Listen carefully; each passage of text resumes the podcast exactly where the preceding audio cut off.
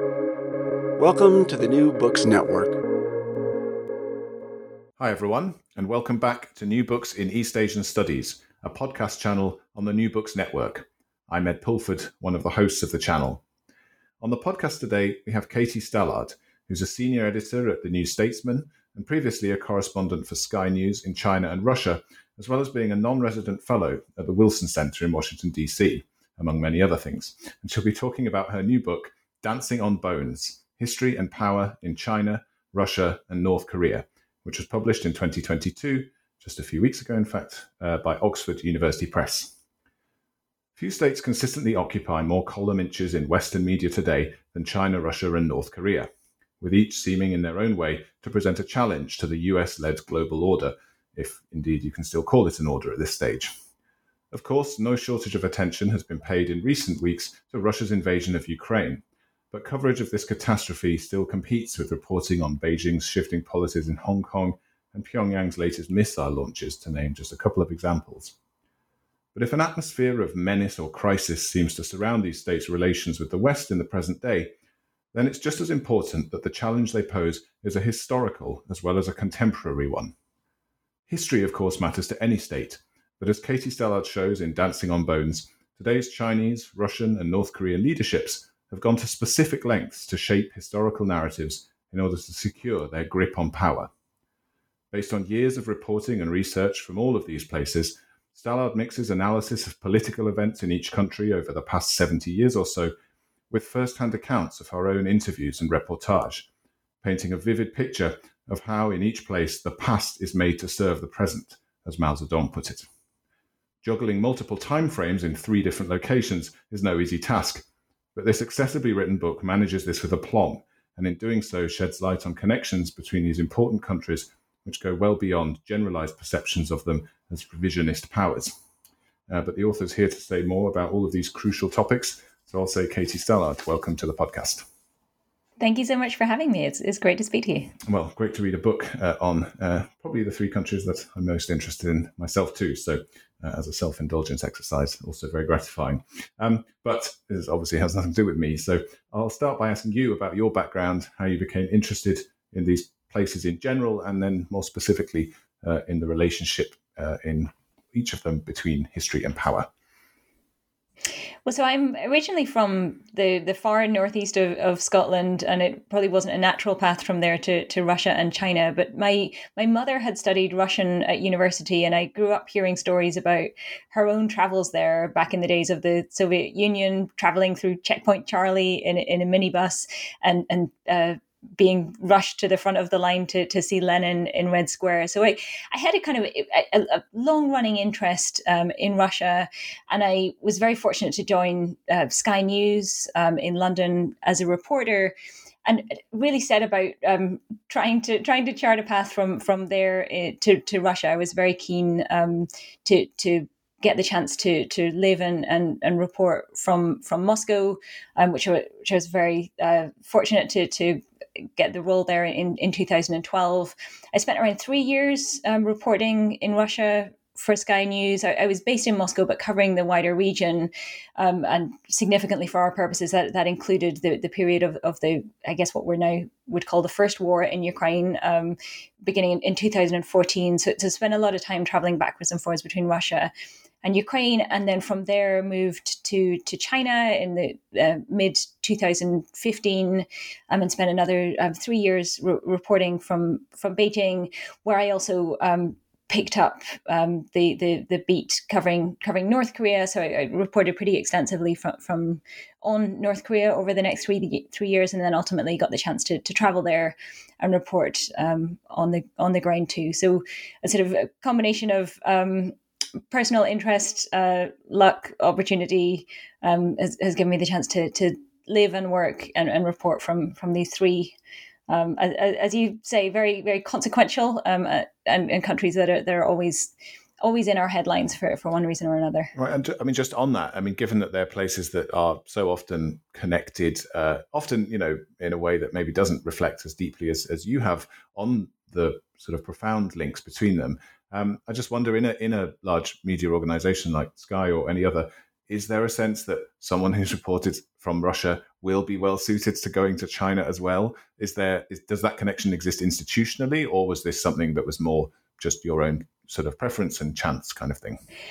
I think there's certainly a, a sense that if you can operate in one, you can probably operate in in another. Um, so I think I think there's both. You know, there's the there's the sort of nuts and bolts of of reporting and, journalism, and, and some of the some of the factors you're dealing with in in Russia are similar for China. So in terms of you know surveillance, security concerns, um, it being very difficult to to conduct interviews, um, and and you know working within a, a repressive regime is is you know is something that I had experience in in Russia and, and so I guess made them think I could I could cope with it in, in China but then I think also there were you know as you know looking at these countries I think once you start to look at the at the history and understand the importance of you know Leninist political systems for instance um, there are links between these countries um, and and their and their past that are that are beyond the sort of grouping that we tend to see now in terms of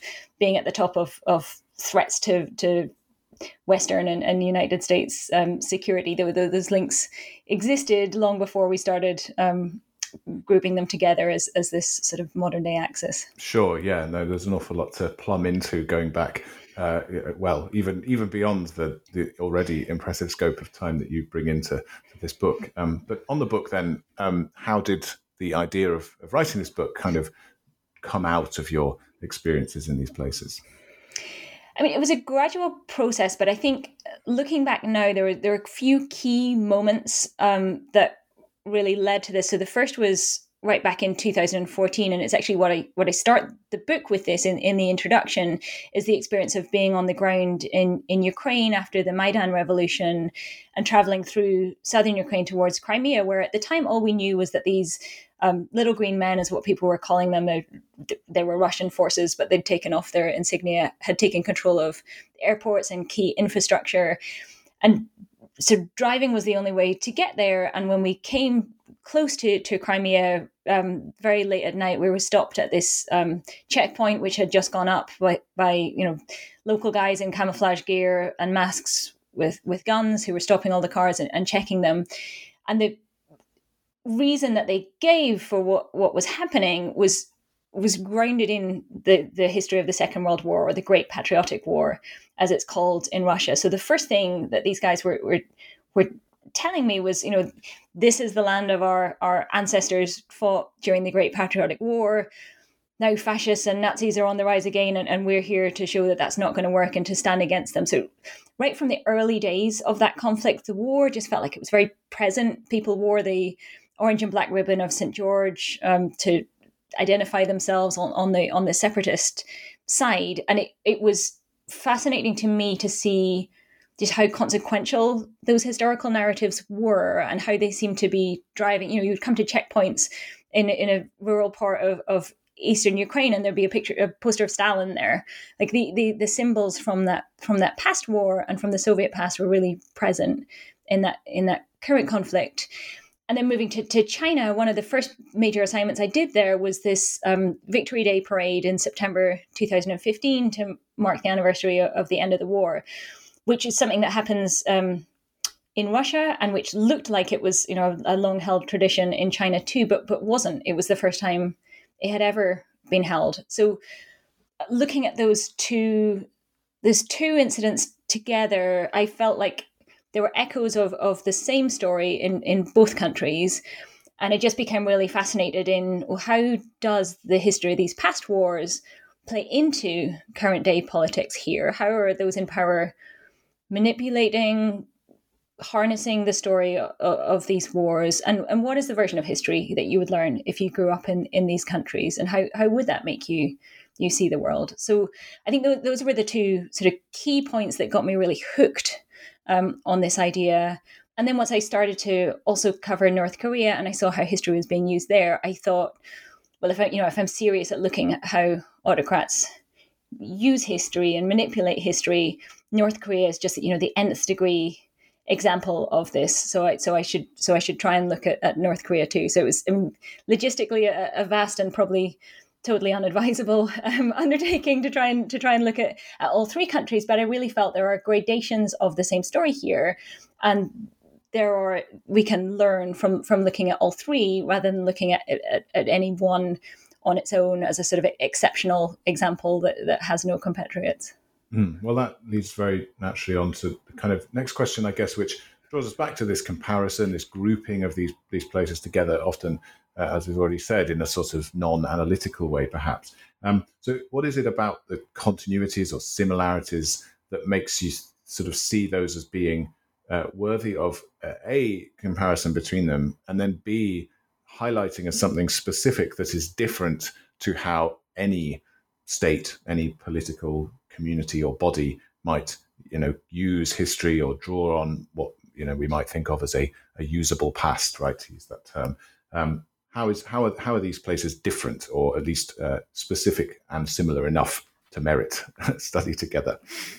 Yes, I think it's important to be to be clear right at the outset that the you know, the impulse to do this and to manipulate history in this way is by no means limited to autocrats. I think we can all think of plenty of democratically elected leaders who um, draw on the past in a in a very selective manner to, to serve their own political purposes, and that's because it, it, it works. I mean, the, these these stories resonate. They rally popular support. So if you are somebody who is interested in getting or keeping power, then of course you would try to harness the power of the past. But the, the point I come out to in the book is that we as citizens should be very wary of that and of how these narratives are, are being mobilized because first and foremost they're being used to serve those in power and entrench existing political systems rather than to to actually address the, the issues of, of, the country and to serve us individually um, as citizens. With the, with these three countries, what really struck me studying them in depth was the degree to which that sort of official version of history was really becoming the only, certainly the only version of history you could voice publicly. I think, you know, when I first started the book, there was a, lo- a greater degree of separation between the three in terms of the information environment. So in, in Russia, for instance, you know, 2015, 2016, there were still independent media outlets, um, albeit under under growing pressure in recent years. Internet access was was relatively free. Um, you know, you could, if you were interested, find information that that contradicted what you were seeing on, on Russian state television news. So there, there were differences in the degree of control that, that, the, that the respective regimes had, but but those have become more similar over time. So the, the you know access to to the to uh, alternative sources of news, alternative information in Russia has has really been dramatically shut down um, over the over the course of the, the last twelve months. Um, in particular, but I think it was really wanting to understand. So these are, you know, there are three countries that I was personally reporting about, um, but that were were constantly in our headlines um, and seem to be. We talk a lot about these countries, but I felt we weren't always doing a great job of understanding um, what was actually happening in these countries with any degree of, of nuance um, or detail. So I wanted to sort of take these sort of almost caricatures um, of strongman leaders that, that we see on the news and try to understand how does this work in, in practice like how are they using how do they use the past? What are the stories that they tell? What is the case they make for why they should be in power and why they should build up these weapons programs why their why their actions are acceptable? So i wanted to sort of i guess with with my sort of reporting hat on you know, I, I felt like we were we were missing a, a really an important story of what is actually happening inside these countries and what role is history and specifically the role of of the, the history of past wars playing in their contemporary politics. Mm-hmm, mm-hmm. Um, well, we'll jump into the specificities of you know some of those developments uh, in a second. I guess one final question though that just you know slightly uh, relates to that uh, to that question about comparisons outside uh, just these three, but um, I, I, guess I'd be curious as well, uh, while we're still in the framing stage of thinking about this, whether you came to think any differently about uh, history as as you had learned, or I mean, I guess uh, you know not to over personalize it. We grew up on the same island, but in parts of, of it which maybe have their own respective different uh, uh, approaches to history, and indeed uh, also lots of bits of history that don't get talked about in either place. So, did you come to see uh, Scottish or British, or I guess broadly, maybe even uh, you know post-war Western history in any diff- in any different way as a result of studying these these things? Yeah, I remember going around a, a museum in, in Glasgow um, during a visit back from China. So this was probably, I know, 20, 2017 or 2018, and being really struck by how much um, it was a how much the, the history of British colonialism just wasn't there. How much it just seemed to be to be skipped over. I think I've become really sensitive working on the book to how all how all of us are are looking in a, in a very very selective way um, at the past. And to particularly so I'm, I'm now based um, in the United States. Seeing the arguments here over you know which parts of the past should we remember and should we or shouldn't we um, look at and center the darker aspects of the past having spent so many years focusing on, on how autocrats use history, I just I find I want to you know, shake people by by the by by the lapels and say no no you know yes we should absolutely look at, at, all of the difficult aspects of history. It's not in our interests to to gloss over this and, and turn the past into this kind of halcyon nostalgic sort of fuzzy image of, of, a time when, when when things were great you know that's what autocrats do um, and and those of us who have leaders we can hold accountable should you know should demand that they that they don't do that and that we do teach children a, a more nuanced and more um, more balanced and a more comprehensive um, picture picture of the past rather than sort of centering our, our own our own heroism mm. Mm.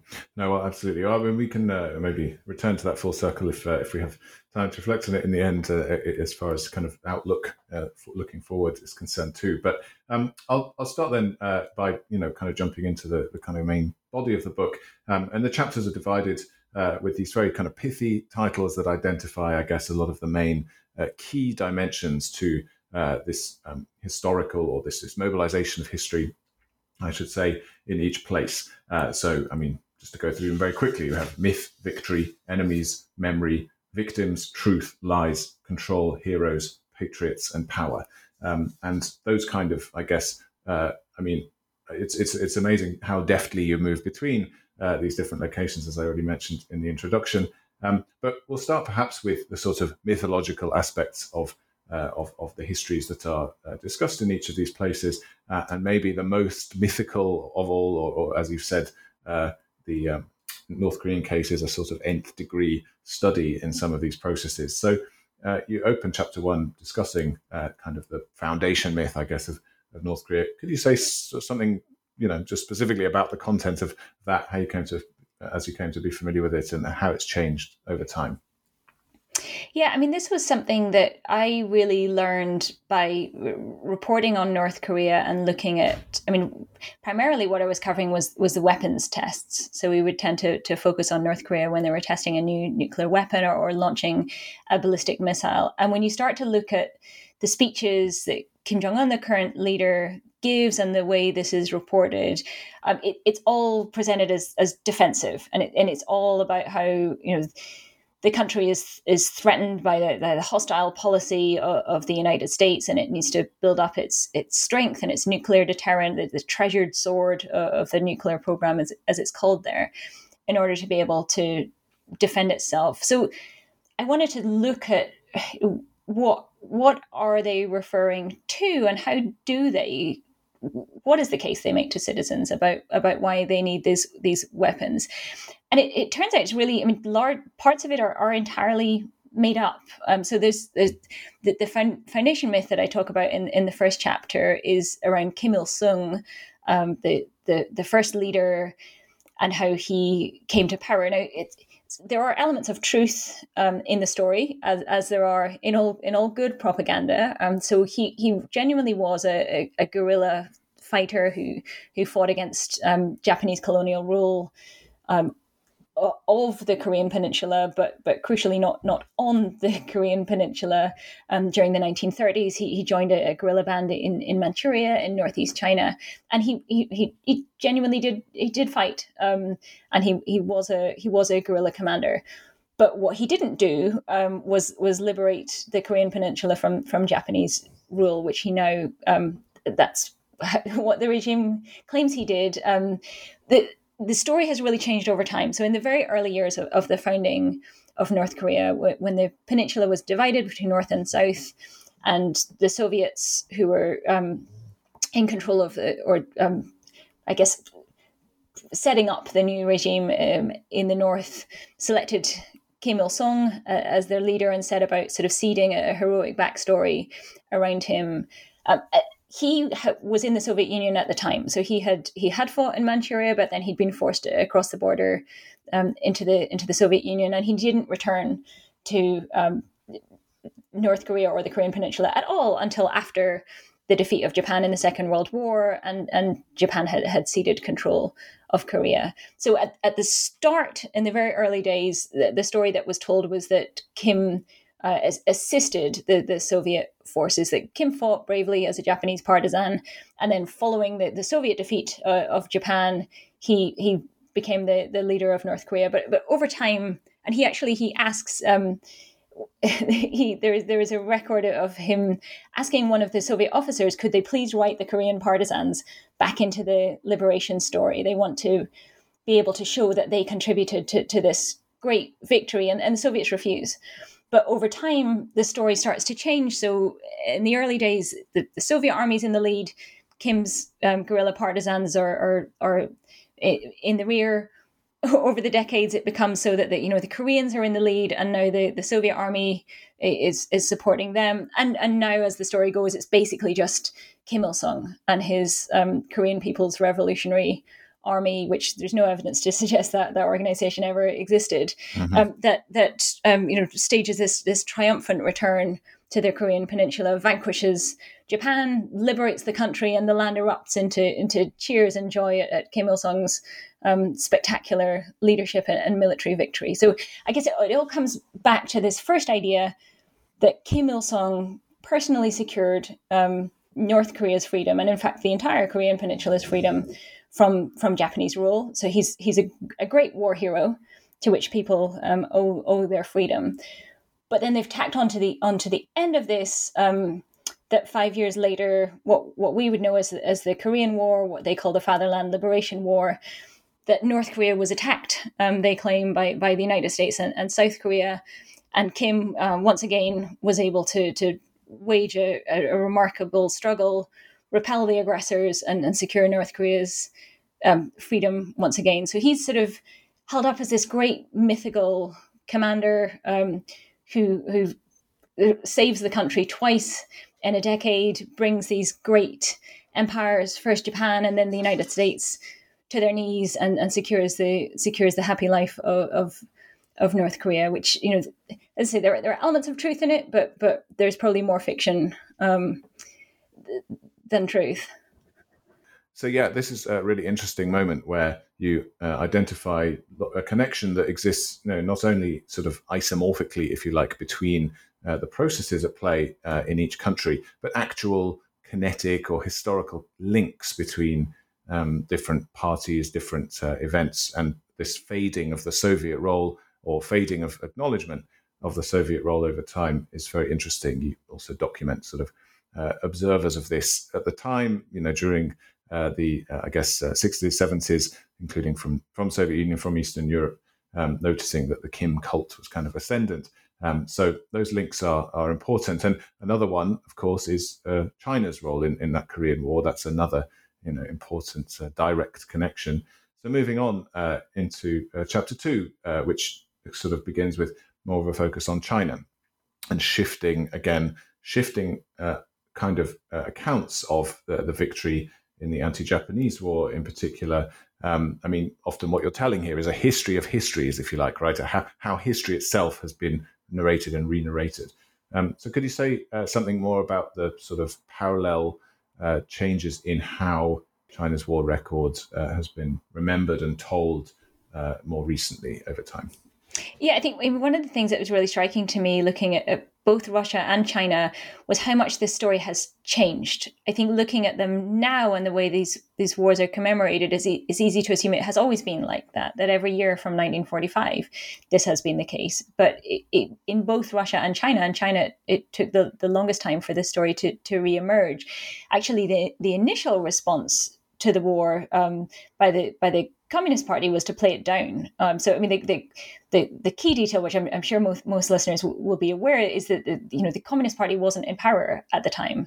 It was the Kuomintang and Chiang Kai Shek who was who was the leader of China at, at, at the end of the war, and it was the it was the KMT that did the majority of the fighting and dying in that war. The the Communist Party were were I think they describe themselves now as fighting on the back front line, um, but but really they were they were in the Yan'an base, um, and and you know aside from the early part of the war, it was primarily not not the communist soldiers um, who who were fighting on on the front lines of this. So when Mao Zedong first came to first came to power in 1949, he really had very little interest in remembering and and certainly in centering the experience of of the what what we would know as the Second World War. In Chiang Kai-shek was still alive. He was on Taiwan. He was. Um, they feared he would. He was preparing to, to strike back against the mainland. So he, he didn't want to, in any way, give him credit for for the, the victory in the war or or remember um, too much about the experience of the war. He wanted to focus on his on his own revolution. And so, so the wartime history just isn't.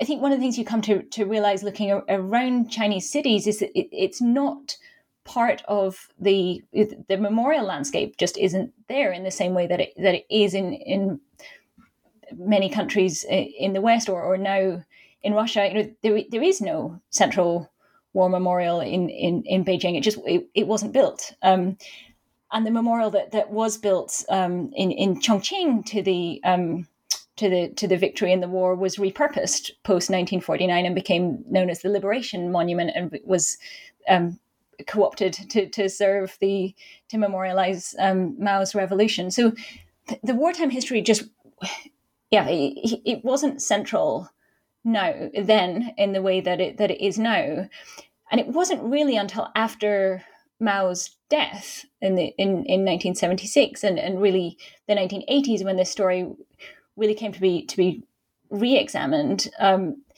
that it that it a, a more um, a more representative story of the war could be could be told and that the that the KMT's role could be could be acknowledged. And with that once you acknowledge the KMT's role then you can talk about all of the great battles that were fought in China you can talk about the horrors, you know, the uh, atrocities such as such as the Nanjing massacre, you know, the parts of the war that were fought by the KMT and on KMT controlled territory, once they came back into the broader story of the war in, in the 1980s, it, it became an all nation war of resistance was how they described it and it, and it could be something that that was much more was much more prominent a much more important part of the country's history once again. But, but that really wasn't the case for, for, for decades and decades.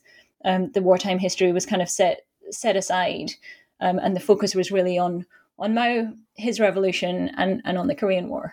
Right, and you have some great kind of personal reflections on interviews with with people documenting the kind of personal level uh, implications of this shift in and focus. Right, if if it was earlier a sort of class struggle or a struggle between communist and nationalist parties that was uh, stressed.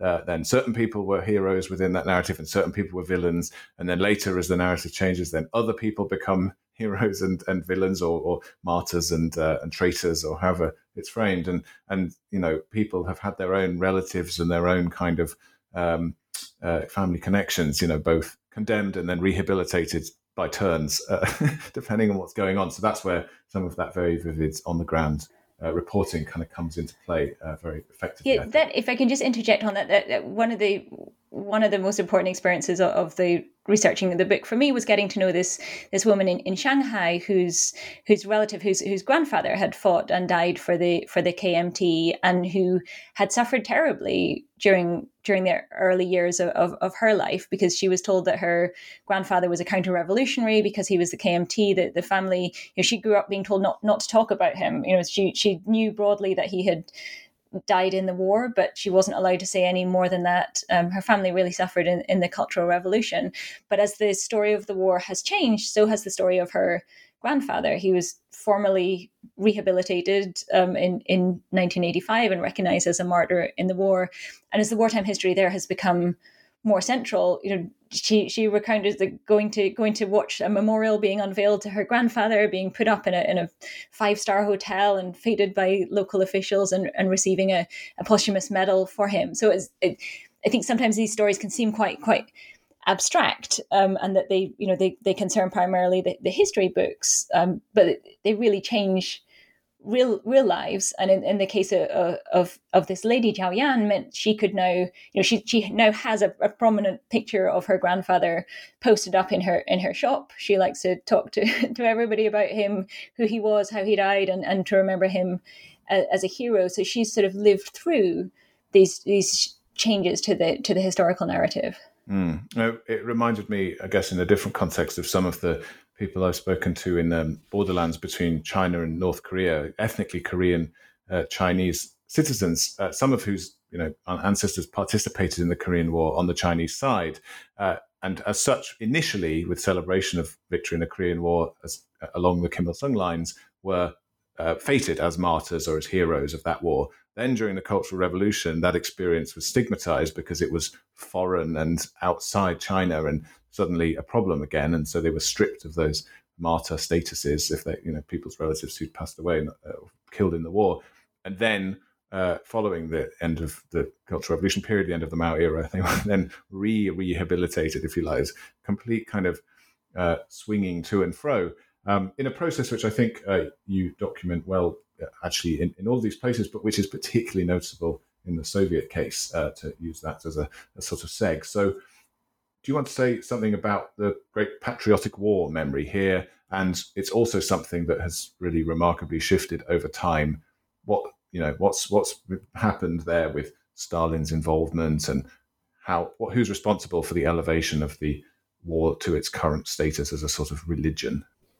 Yeah, I mean, it, so I, again, this this is something that I, when I first went to Russia and, and watched the the Victory Day celebrations, just sort of assumed this must have have always been like this. You know, it's it's so front and and center as a you know as a as a holiday in, Russia, um, but that that really wasn't the case. Uh, Stalin, so he held a, a, first victory parade right after the war in 1945, but quite quickly he started to move against his own wartime leaders. So the, the Marshal um, Zhukov, who, who, who led that first parade, for instance, was was demoted and, and um, stripped of his his position. He uh, and Stalin wanted to move away from commemoration of the war. So having um, having decided in, in 1945 on the on the morning of, of what is known as Victory Day, May 9th, that this would be a national holiday to be celebrated annually.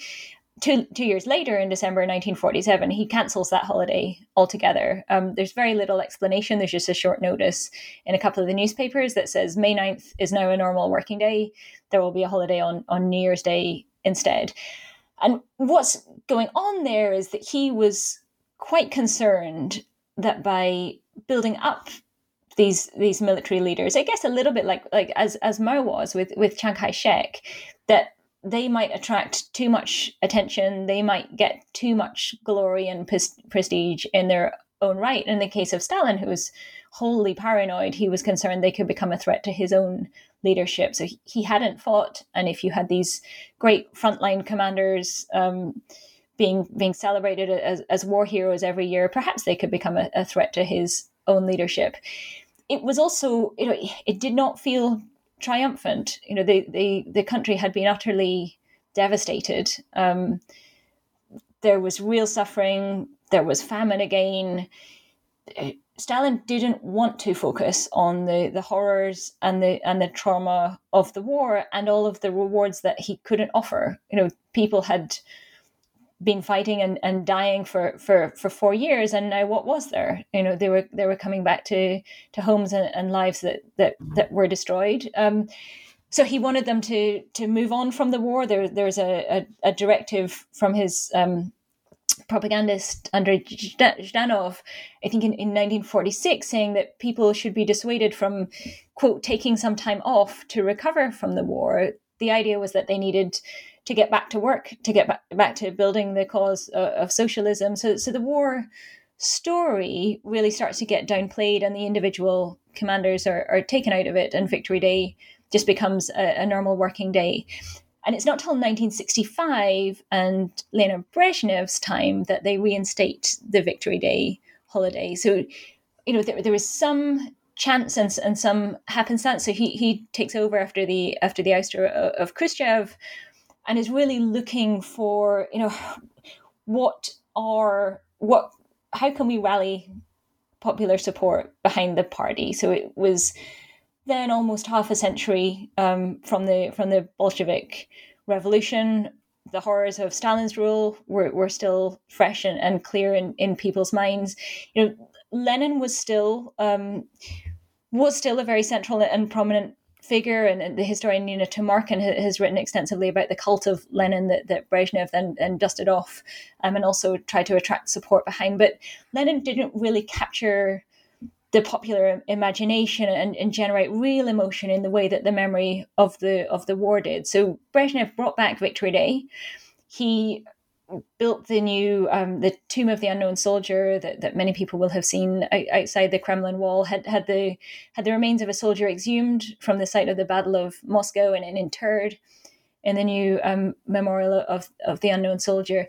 But I think what was most striking to me is this a, a, ceremony that I describe in the book, where they then transported a portion of the eternal flame from the Martyrs Cemetery in St. Petersburg in inside an armored personnel carrier all the way to Moscow and used that flame, so the flame that commemorated the revolutionary martyrs, to light the new eternal flame at the tomb of the unknown soldier. And, and the Moscow party boss g- gives a speech about how these the, the ranks of these of these various um, legions, the the, the revolutionaries um, from 1917, and, and now the, the the Soviet forces during the Great Patriotic War would would close ranks and and defend um, the the party and its and its place in history. So it it really felt like both a you know a, a symbolic and an actual passing of of the torch and a clear decision to to turn to the wartime history mm-hmm.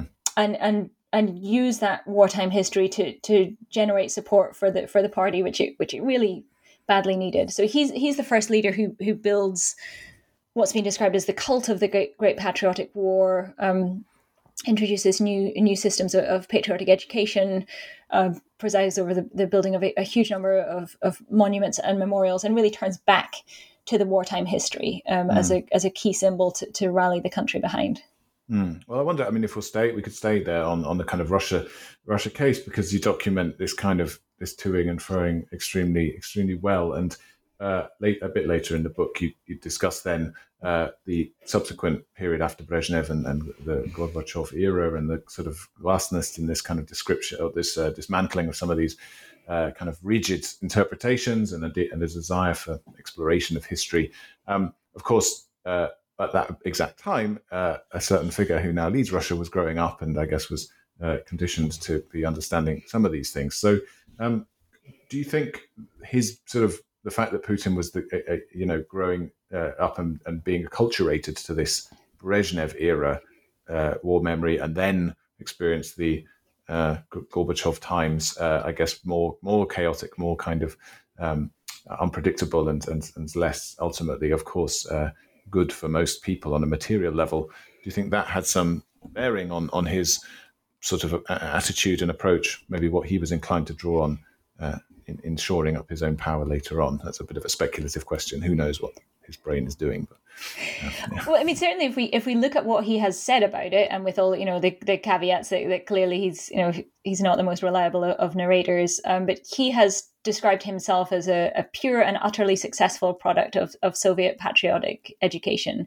Um, so he was 12 when Victory Day was reintroduced, uh, just just starting high school, and he would have been he would have been going through his teenage years just as the commemoration of the war um, was was reaching his height, and he would have he one would presume did receive some of this some of this patriotic education as part of his as part of his schooling. I, th- I think there there's both you know the, the wider national picture and then as, as there is for, for, for many russians there's the personal story and the personal links he has with with the war he's talked extensively about his father's own service how he was wounded behind enemy lines how his, his older brother died um, during the siege of leningrad and how his, how his mother very nearly also died so he so he both has gone through the patriotic education system, but but does have these personal links to the war. And it, I think the experience he had of the of the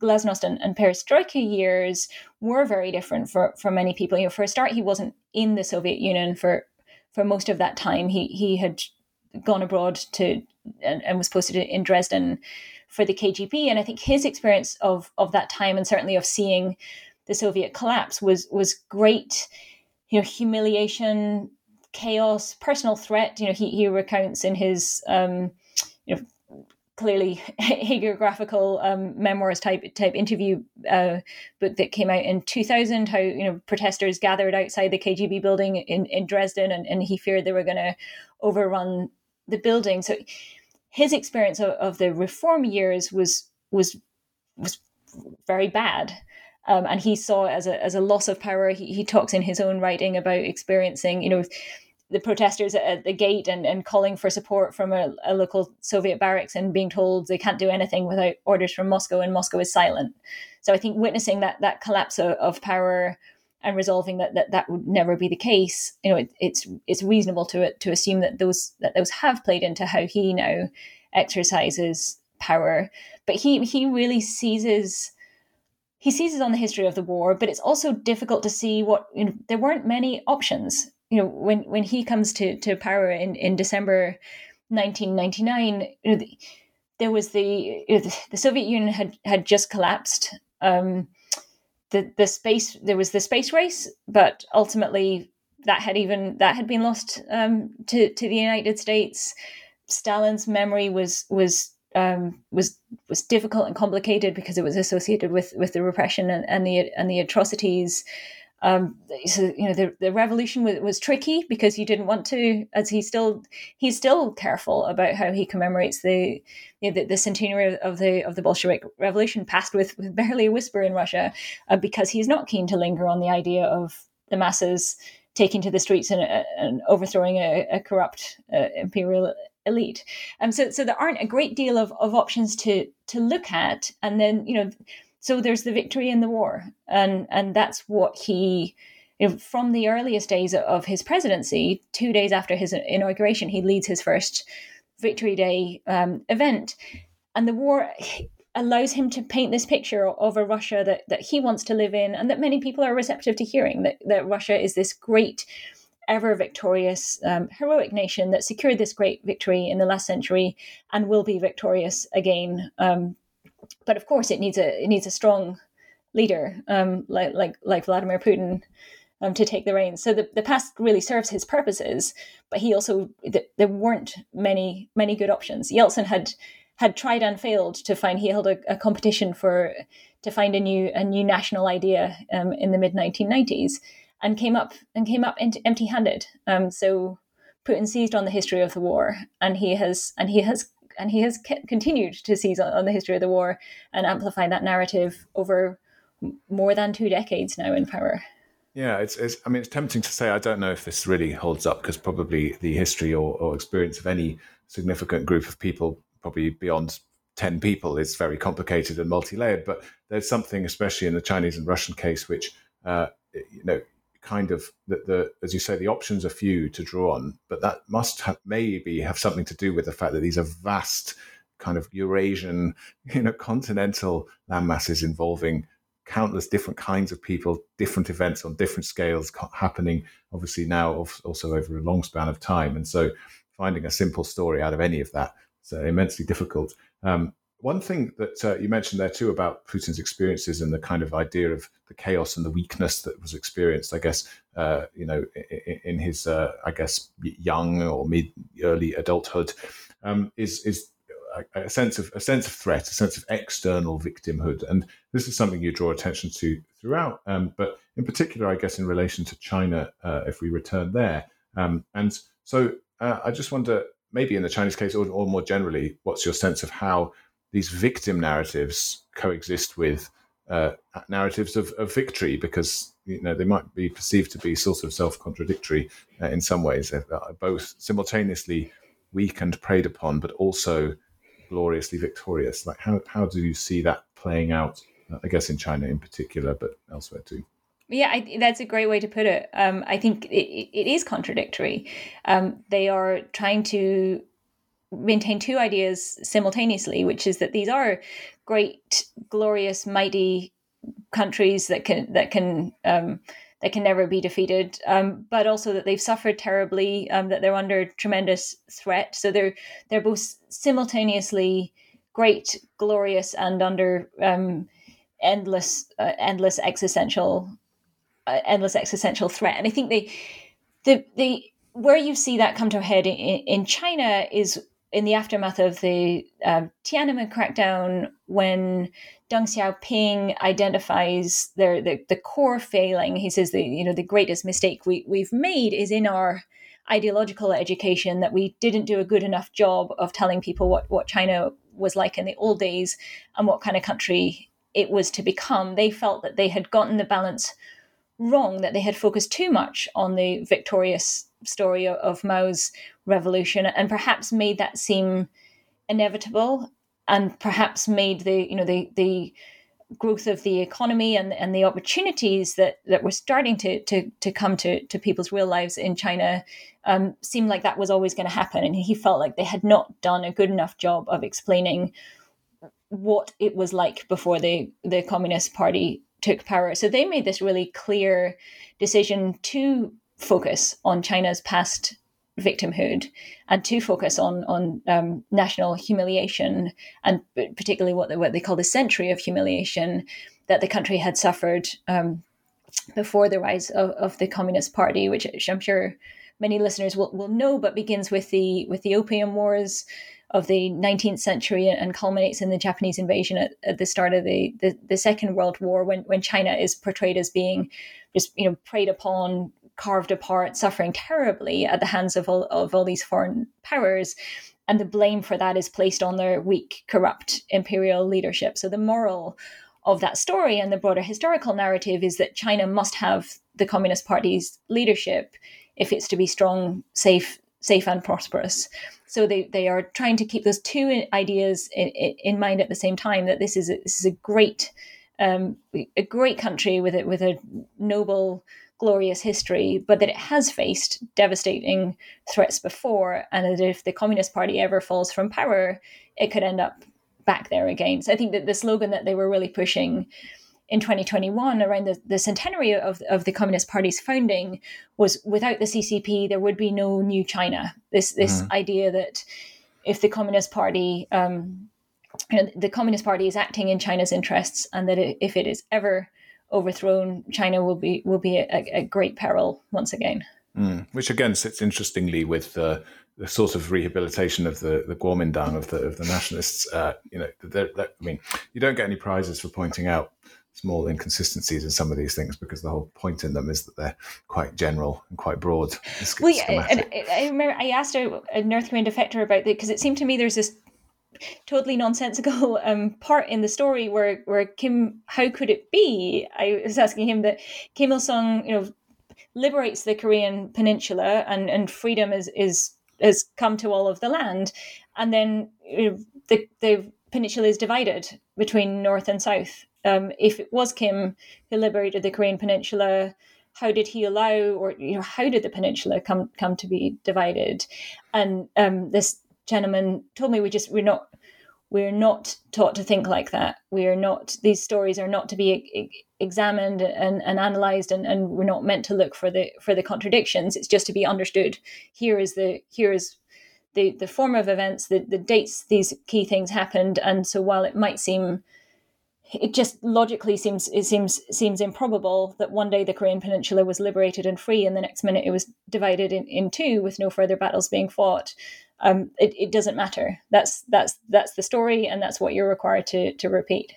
Right, and you you kind of uh, conclude or, or, towards the end of the book uh, explore more the um, particular ways that that record of Kim Il Sung's and then of, with the bridging period of Kim Jong Il has been uh, explored or mobilized in a in a in another context, right? A hereditary context of Kim Jong Un now being in power, the kind of connections, even to the level of uh, similarities in physical appearance that have been made between uh, between the current current leadership in North Korea and that and that record. Um, but actually, that point you made uh, leads me to one of my one of my last questions. Basically, um, you're discussing there that you know the, the particular way that ordinary people uh, come to understand these things and the extent to which they may or may not, you know, uh, how much credence these ideas have as far as ordinary people are concerned. And of course, there are aspects of the stories themselves, the content of how how you're taught, but also the broader climate uh, in which these ideas are shared. So. Uh, uh of course, the cases are very different. Not Russia, China, and North Korea. They're sociologically, they're kind of demographically, they're, they're very different in many ways, and the pluralism that is there in different ideas, even now, even despite the similarities, is, is very different. Um, uh, but in order to understand these things, as you say, in a more textured way than is often assumed, we do have to understand the, the role of ordinary people, what what may appeal or otherwise about some of these uh, historical narratives, uh, and how much support there might actually be for any of these uh, people in power. So, how do you get through that kind of complicated question about where people get their, you know, how much do people support? Does it matter? Uh, is it more of a bottom up? Is it more of a top down process? We can't ignore ordinary people altogether, obviously. Uh, in fact, I mean, uh, my background's in anthropology, so can't ignore them at all. They're the only people that matter, really. but anyway, how do, how do you understand the role of uh, sort of citizens in this these processes? Yeah, I mean, I explore this in, in some detail um, in in the book. The role of, of individual, both both um, citizens and, and historians in pushing back against these narratives. So it's important to be clear that while you know the, the, the state is is giving its version of history and, and making it very difficult and very dangerous now now to challenge that, that doesn't mean that everyone who hears that is automatically you know converted, believes the believes the regime's version of events um, and accepts that that history of fact. There are there are you know many brave individuals who are who are pushing back and who and who are suffering as a consequence. And actually, the, the title of the book, "Dancing on Bones," comes from a quote from a, a Russian activist who had who was who felt that the, the way the war was being commemorated on Putin had become this sort of triumphalist, bombastic um, celebration every year on on May 9th, and he felt that we had lost the memory of the real people and in, individuals who, who fought. So he started this movement that he called the Immortal Regiment, where they would just march quietly holding photographs of relatives who had died in the war. And the, the idea was to put real people um, and, and more of a sort of somber um, reflection back into the, the commemoration of, of the end of the war and the, the movement was was massively successful. Um, they they had thousands and then hundreds of thousands of people wanting to take part, and so of course um, the authorities couldn't couldn't have this grassroots movement um, running out, out with its its control. So the uh, uh, they they co-opted it. They they um, came up with a, They called it the Immortal Regiment of Russia parallel movement, which which quickly subsumed the original. And now that it's this extraordinary event that, that Putin, uh, before the pandemic restrictions anyway, Putin marches at, at the front of the event holding a picture of his his own father. It has become everything the founders didn't want and and this and this um, one of the original founders when he's talking about it says that you know the authorities are are dancing on bones that you know we, we should just stop and remember the individual people people who fought but they're you know they're they're abusing this history and they're and they're dancing on bones. So i wanted to try to try and capture the way that this history is being used but also the resistance and, and the grassroots um, pushback to that. And in, in terms of whether people believe the history or or not. I mean, I think one of the points I came out to in the book is that partly what makes this so so effective, and and you know, with the caveat that, that these systems are different, some portion of the population is is genuinely persuaded. You know, there some portion of the of the North Korean population genuinely does believe Kim Il Sung liberated the peninsula, staved off an extraordinary uh, attack um, in the Korean War, and that they're lucky to have the the Kims as leaders. But for those citizens who, who don't, and certainly you know there is reason to believe that, that that there are a number of the population who don't agree with the Kim's rule and, and who do feel that you know there there are real problems that, that emanate from it. The problem becomes that you can't express that publicly. That that discourse, propaganda becomes a, a tool of, of power. You know, they, the if people are know what is expected of them and they can only express certain limited views um, in public, it's very difficult to know whether you're in the minority or, or not, whether a significant number of people um, agrees with you that, that this this history um, doesn't add up and, and that you and that you don't support the leadership if all you if all you're allowed to do in public is express your un, undying support. So mm. I mean I would I had the experience in North Korea of, of you know speaking to people face to face you know in the, in their own homes and seeing their eyes well with tears and just not and thinking, I just have no way to know. Do you genuinely believe what you're telling me right now, which is that you're, you know, you're grateful from the from the bottom of the heart, from the bottom of your heart, for the Kim's um, leadership and sacrifices for the country, or do you just understand that that's the only view you can you can give, particularly to a foreign journalist who's accompanied by, you know, a gentleman to one side, a gentleman to the other side, who are, who are writing down everything you're saying and, mm. and know where, where you live and, and what your name is. So it, it's a sort of twofold strategy where if it can generate genuine support, and you know, there, there's evidence in Russia now um, with some some of the um, list experiments that, that, people are doing that, that there is genuinely majority support for for the war, that there is buy-in to this narrative that they're fighting fascists and, and Nazis in Ukraine. But even if you don't believe that, as long as the propaganda is all-encompassing enough, it's impossible to say to say otherwise. So it gives the impression of widespread public support, whether that is how people feel individually about the leaders or, or not. Mm. Well, I guess, uh, you know, in, in, in these conditions of particular power dynamics, and power is the title of, of the conclusion, key uh, key term in the title of the book is, of course, too, maybe belief or not belief isn't really actually the most relevant or helpful question in that sense. You know, that the kind of, in fact, even wondering what individual people believe is uh, over time might be considered a sort of individualistic Western view or a bourgeois uh, pre- sort of uh, preoccupation. Um, but just to, to, kind of finish then, I, I mean, uh, as a final question, you've looked over the sort of longue durée at lots of uh, these sort of shifts in narratives and given what you've said uh, about the sheer um, kind of power and, and um, monotony, if you like, or, or homogeneity of these historical narratives as they are now kind of uh, increasingly enforced or as enforced as ever in the North Korean case, perhaps.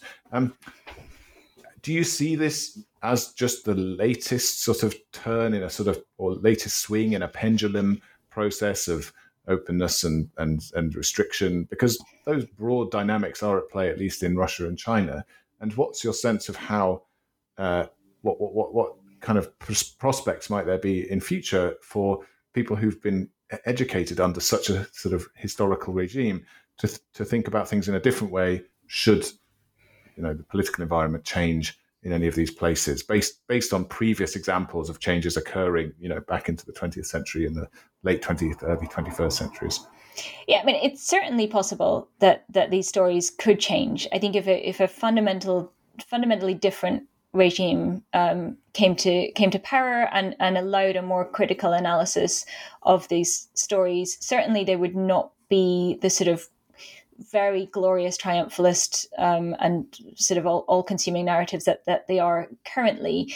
I think the, the problem is that it, new leaders will have the same problem these leaders have had of, well, what do you base your claim to power on and perhaps you know if that's a if that's a you know let's suspend disbelief and say that Navalny comes to power in in in Russia you know perhaps his perhaps the founding myth becomes about defeating Putinism and and um, he has his own um, liberal democratic founding myth although I think probably would be quite skeptical um, of, of, what the what the reality would be. You know, it's possible to change the story, and it, and it's possible to you know, Ukraine's national story is is being rewritten in real time as as we speak. You know, the, the founding myth of the Ukrainian identity for for the coming generations is now going to be built on its resistance to Russia. Um, so these stories can change, but I think the more likely scenario is that whoever comes next will will similarly look out over the over the course of, of, of recent history look at the options and decide that, that the wartime narrative you know perhaps you want to perhaps you want to change aspects of, of the story and, and um, emphasize different elements but the wartime narrative and the ability to appeal to, to, to nationalism is the is the main insurance policy for for whoever for whoever comes next. You know, if they if you have access to extraordinary economic growth and you can point to to great, you know, a sudden in, in influx of prosperity and, and opportunity for your citizens, you can absolutely make that an important part of your of your national story. But you know, as we're also seeing here in the West, when the when the economic times get harder, when growth isn't assured, when when people aren't aren't certain about the future, delving back in into the past and these and these glorious stories of, of, the past and if needed you know the, the idea that that there are enemies once again at, at the gates and the country needs to um, circle the circle circle around the leaders and and stand up to these threats you know those are the real potent narratives that I think you know what one one consistent feature of the book is that you know time and again the, that's the lever that that leaders have have reached for is is the past and how the how the past can shape and, and cement their their current claims to power. So the, the stories can change, um, but I think we should be prepared for these stories to be a, a key part of the of the national narratives of, of these countries for you know for the foreseeable future. Yeah, well, I, I don't know whether that's a uh, an optimistic prognostication or not, but uh, at the very least, as you say, uh, they encourage anyone in any other setting outside these places to reflect on how some of these kinds of processes are far from alien uh, within our own societies too. Um, but anyway, Katie, optimistic or otherwise, thank you so much for appearing on the podcast today. It was great speaking to you. Thank you. I really enjoyed the conversation. Um, uh, before you go, I guess I'll just ask uh, what you're working on currently. Do you have other writing projects on the go? Uh, and uh, you know, uh, yeah, what, what, what what's following up from this uh, excellent book?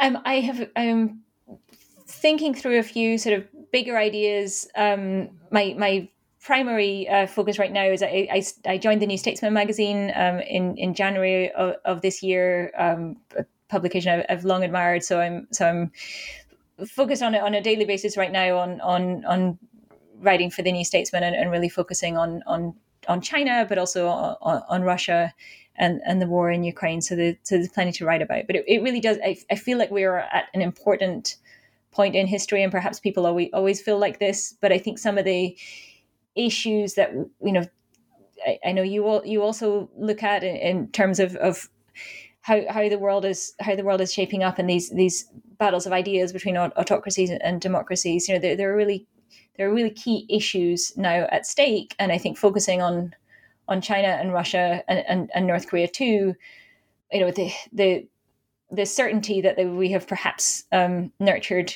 here here in the West about the future of, of liberal democracy, you know, that's not how much how a, lot of the world um, sees sees the, the present and the future. Um, so there's so there's plenty plenty to to, to write about um, and, and, look into more detail. Certainly. Well, uh, I'm sure uh, listeners would uh, do well to uh, look at your other your other output as well, um, journalistic and and and written in, in, in other venues too. So uh, I would encourage them to do that. Um, thanks once again, Katie, and uh, thank you, listeners too, for listening to New Books in East Asian Studies. It's a podcast uh, channel on the New Books Network, and it will be back with with you again very soon. Goodbye.